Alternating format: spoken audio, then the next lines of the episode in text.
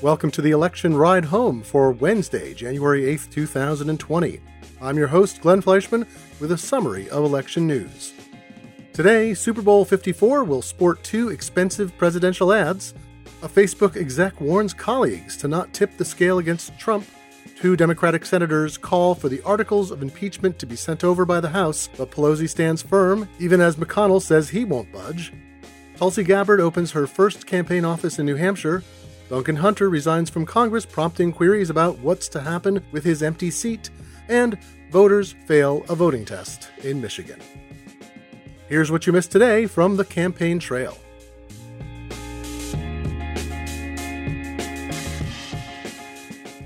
The big matchup on Super Bowl LIV, that's 54 in Roman numerals, won't be between whichever two teams wind up on the field. Rather, It'll be big money versus big money, as the campaigns of Mike Bloomberg and Donald Trump have each dropped at least $10 million for 60 second long Super Bowl ads that will run this February 4th. Bloomberg's spokesperson told the New York Times the biggest point is getting under Trump's skin by taking the fight to Trump. The ad is part of Mike's strategy of running a national campaign that focuses on states where the general election will be decided, parts of the country that are often overlooked. Bloomberg has already spent over $170 million on advertising on TV and online, according to the New York Times. He has an uphill fight to gain recognition among voters, as he's best known in New York and in financial circles. A recent online photo identification test at the New York Times found 77% of people correctly identified him just by his picture, but those are New York Times readers. He can reach nearly 100 million viewers through the Super Bowl ad, potentially making it his introduction to a large swath of voters he needs to convince both in the primary stage and were he to win in order to flip states with key electoral votes. Bloomberg is currently polling between 5 and 6%, according to 538 and Real Clear Politics national averages. That's more than the margin of error behind Buttigieg, who is trailing far behind Biden, Sanders, and Warren nationally. But Bloomberg is also a couple points above the next tier, Yang, and Klobuchar.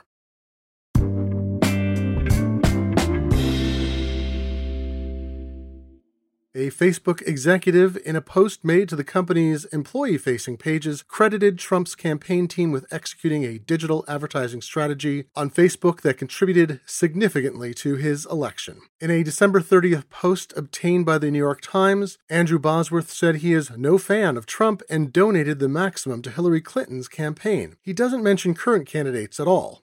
But he wrote, as tempting as it is to use the tools available to us to change the outcome, I am confident we must never do that or we will become that which we fear. If we change the outcomes without winning the minds of people who will be ruled, then we have a democracy in name only.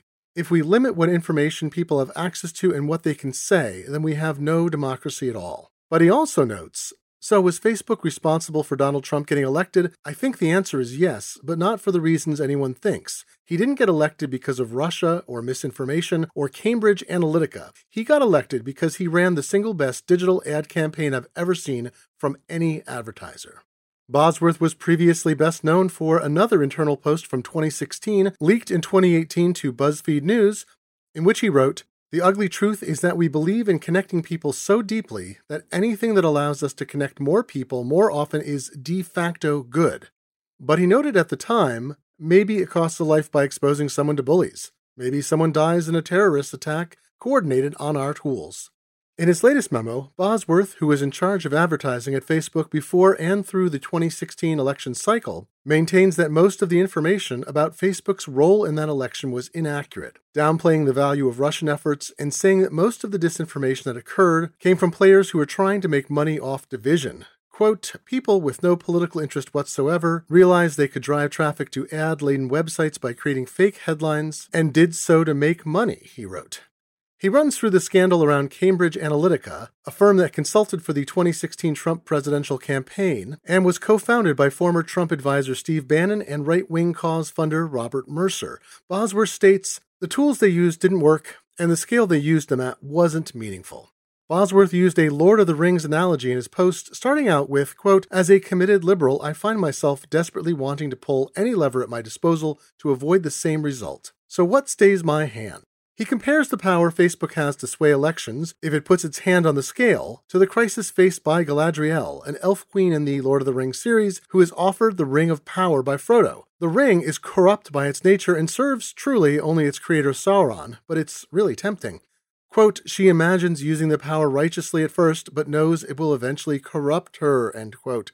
However, Bosworth's reading misses the obvious. Galadriel refused the ring, and Frodo had to take it on that long journey to throw it into a volcano to destroy it? Sorry, spoilers. If Facebook has the power within its grasp, is Bosworth accidentally arguing for that power to be taken away forever and presaging Facebook's future? As Galadriel says to Frodo of her kingdom, if the ring were destroyed, if you succeed, then our power is diminished, and Lothlorien will fade, and the tides of time will sweep it away. That may be a little too much on the nose.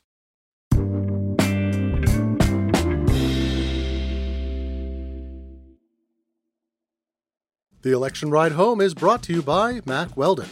Mack Weldon uses premium fabrics paired with smart design and simple shopping. It will be the most comfortable underwear, socks, shirts, undershirts, hoodies, and sweatpants and more that you will ever wear. Their silver underwear and shirts eliminate odors while you're wearing them by relying on pure silver's natural antimicrobial properties. Mack Weldon's clothes are made of premium fabrics, so they'll stand up to whatever you can throw at them, and they're also comfortable. Now, buying clothing via the internet can be a challenge for the right fit. However, Mack Weldon's size guide gives you all the measurements you need to make sure you're buying something that fits you. If it doesn't fit, or for any other reason, returns are free always. And if you try out Mack Weldon by buying a pair of underwear and you don't like it, you don't even have to send it back to get your refund. There are no questions asked. Order $50 or more, and the shipping is on them. For 20% off your first order, visit mackweldon.com and enter promo code ELECTION. Once again, that's mackweldon.com, promo code ELECTION to get 20% off your first order of great new clothing. 2020, a new year. It's the perfect opportunity to take your business to the next level by hiring the right people. But finding qualified candidates can be challenging.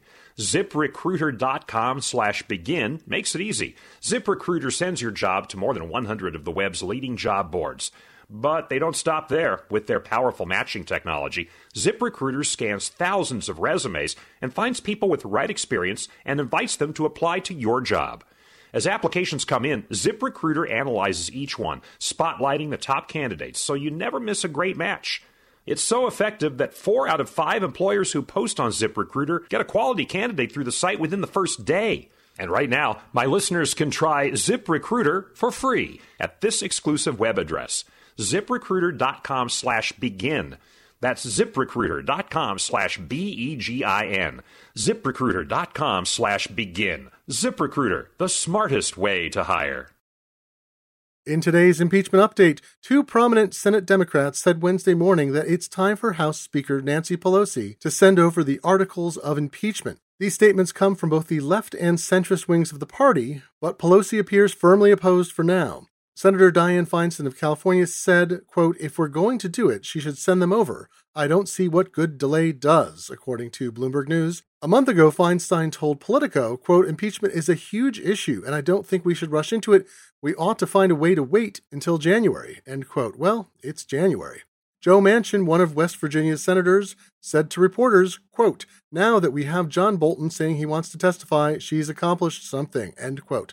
A month ago, Manchin told CNN that he was torn on the matter of impeachment, but also said he would be willing to call Hunter Biden, Joe Biden's son, who worked for a Ukrainian company and has been in the crosshairs of a right wing conspiracy theory for some time. As you may recall from Chris's report yesterday, Senate Majority Leader Mitch McConnell said he has the majority of votes necessary to move ahead and establish the rules for the Senate trial. Pelosi has been keeping the articles of impeachment on hand, however, because the Senate cannot formally take them up until the House transmits them. As recently as Tuesday night, Pelosi still maintained this position, telling a closed door meeting of Democrats that she will until she knows what rules McConnell plans to set, according to the Washington Post. In a letter she sent earlier Tuesday to Democrats, Pelosi wrote, quote, Sadly, Leader McConnell has made clear that his loyalty is to the President and not the Constitution. Leader McConnell has insisted that the approach under consideration is identical to those of the Clinton trial and that fair is fair. This is simply not true. This process is not only unfair, but designed to deprive senators and the American people of crucial documents and testimony. Under the Clinton trial, witnesses were deposed. On Wednesday, McConnell said on the Senate floor, there will be no haggling with the House over Senate procedure. We will not cede our authority to try this impeachment. The House's turn is over. The Senate has made its decision. While substantive constitutional and legal issues are at stake and must be resolved, both parties are also involved in a political wrangle about timing. Five of the Democratic candidates are sitting senators Booker, Klobuchar, Sanders, and Warren, as well as Michael Bennet, who is polling negligibly. A lengthy trial, which could meet for many hours a day, six days a week, would take them off the campaign trail at a critical period. McConnell could use this to his advantage, although all indications are he wants a speedy trial and acquittal. Democrats, meanwhile, knowing that the supermajority required to find President Trump violated the Constitution is unlikely, could benefit from keeping the issue in the forefront for as long as possible up to the general election. The politicking doesn't lessen the severity of the charges, even with a seeming certainty that Trump will get off in the Senate. The timing is such that merely scheduling the trial and factors determining how long it goes on could have a huge impact on all the candidates, even regardless of evidence presented.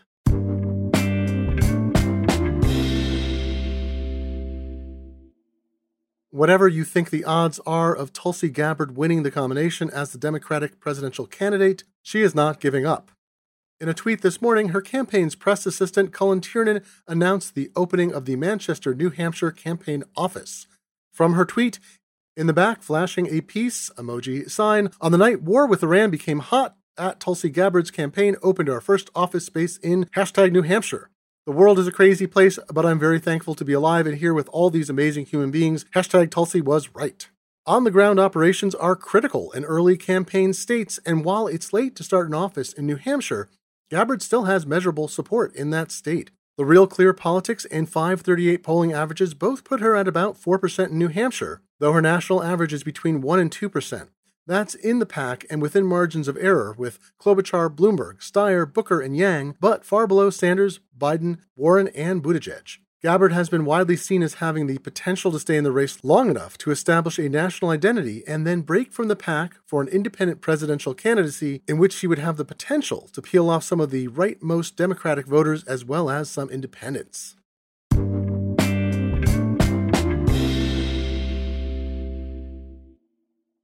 Republican Duncan Hunter said last night that he would resign on Monday from the House of Representatives, where he sits for California's 50th congressional district.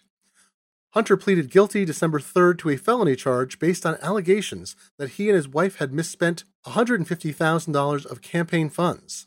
Margaret Hunter, his wife, pleaded guilty June 13th. Neither has yet been sentenced. They could each face up to five years in prison. Hunter continued to collect his salary even though he was removed from committees and told he could not vote. This isn't election news, I hear you say through the two way live podcast speakers. But here's the deal because he's resigning after the deadline to file for California primaries, the state governor, Democrat Gavin Newsom, has several choices. He has two weeks to call a special election, but because the deadline is passed to file for California's March primaries, Hunter's challengers from the Republican and Democratic side are already on the ballot. This includes Darrell Issa, previously a Republican House member from California's 49th District, and the Democrat who ran against Hunter in 2018, Ammar Campa and who lost by 10,000 votes, or about 3.5%. Hunter ran a vicious campaign against Campa trading on Islamophobia, Campa practices the Christian faith, he says, and making the unfounded claim that the candidate had ties to the Muslim Brotherhood. Newsom could also leave the seat open until November, allowing the primary and general process to proceed, one of Hunter's anticipated key GOP opponents, Carl DeMaio, called for a special election. Quote, the people of the 50th Congressional District deserve their voice in Congress to be restored. Leaving the 50th Congressional District vacant for a full year is wholly unacceptable, and I urge Governor Gavin Newsom to call a special election as soon as possible. End quote. The seat has been held by Republicans since 2000. While the Democrats currently have a significant majority in the House, the calculus is always changing, and Newsom will certainly weigh the value in having a special election versus leaving an empty seat and whether the extra time without an incumbent would tip the scales towards a Democratic win. Hunter's seat previously had a special election called in 2006 after its then House member Randy Duke Cunningham pleaded guilty in late 2005 to bribery, wire fraud, and other charges and then resigned. Is the seat haunted? It's too early to tell.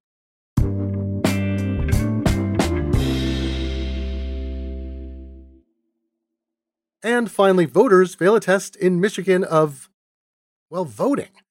There's been a lot of chatter about the insecurity of voting machines in the US, a country in which each election jurisdiction or state sources its own equipment by its own standards. It's a cherished part of the messy American democratic system that elections are local, and it's a way to resist vote manipulation when you have thousands of counties managing their own processes. Electronic only voting systems have been viewed with suspicion, as they could be subject to invisible hacking that would change votes, or even programming errors that record them incorrectly. Without an actual paper trail, there's no record to consult a hybrid system in which a touchscreen device marks a paper ballot that voters can check over before feeding into a scanning system has emerged as a potential path forward. A report published today looking into voters' use of these machines by researchers from the University of Michigan's Harker School was titled Can Voters Detect Malicious Manipulation of Ballot Marking Devices?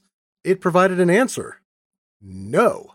The academics recruited library patrons and set up fake polling stations with real voting machines that simulated conditions quite accurately. They had 241 subjects, most of them native English speakers, with a median and mean age in the early 40s. The report notes participants were told they would be taking part in a study about the usability of a new type of voting machine and instructed on how to use the equipment, but they were not alerted that the study concerned security or that the BMDs, the ballot marking devices, might malfunction but each ballot had at least one intentional error introduced to simulate hacking. Researchers examined several scenarios with no intervention and various signage or pseudo poll workers providing additional guidance. That included statements like, please keep in mind that the paper ballot is the official record of your vote.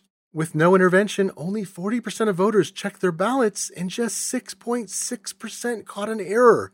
With intervention, the results varied from much worse to 100% checking their ballots but the maximum error reporting rate was still just 16%. If voters were given a printed slate of candidates to vote for and then advised orally afterwards, 40% found errors if told it was an official record and 85% if asked if they'd reviewed selections. This research shows a lot more work has to be done to design the process so that voters would catch errors. The study included one fun element in subject recruitment. Quote, We also set up a fourth voting machine outside of the mock precinct where kids could vote in an election for mayor of the library's fish tank. The candidates were Mighty Trisha, Anemone Party, Considerate Jarrett, Green Algae Party, and Creepy Bob, no party affiliation. In a footnote, the authors note Mighty Trisha unexpectedly beat Creepy Bob, leading some Bob supporters to complain that the results were fishy. And that's the election roundup for today. I am your host, Glenn Fleishman. As my good friend and colleague Chris Higgins mentioned on Monday and Tuesday, he's got to step away from the podcast for personal reasons. I'll be the voice in your ears Thursday and Friday of this week, and Chris and I will share next week with me hitting the debate lead up and aftermath on Tuesday and Wednesday. Then I'll be your full time commute buddy after that. You can find me on Twitter at Glenn F. That's G L E N N F like Frank, or at glennf.com, and I look forward to getting to know you all. Thanks for listening, and I'll be back with the latest summary tomorrow. Have a good evening.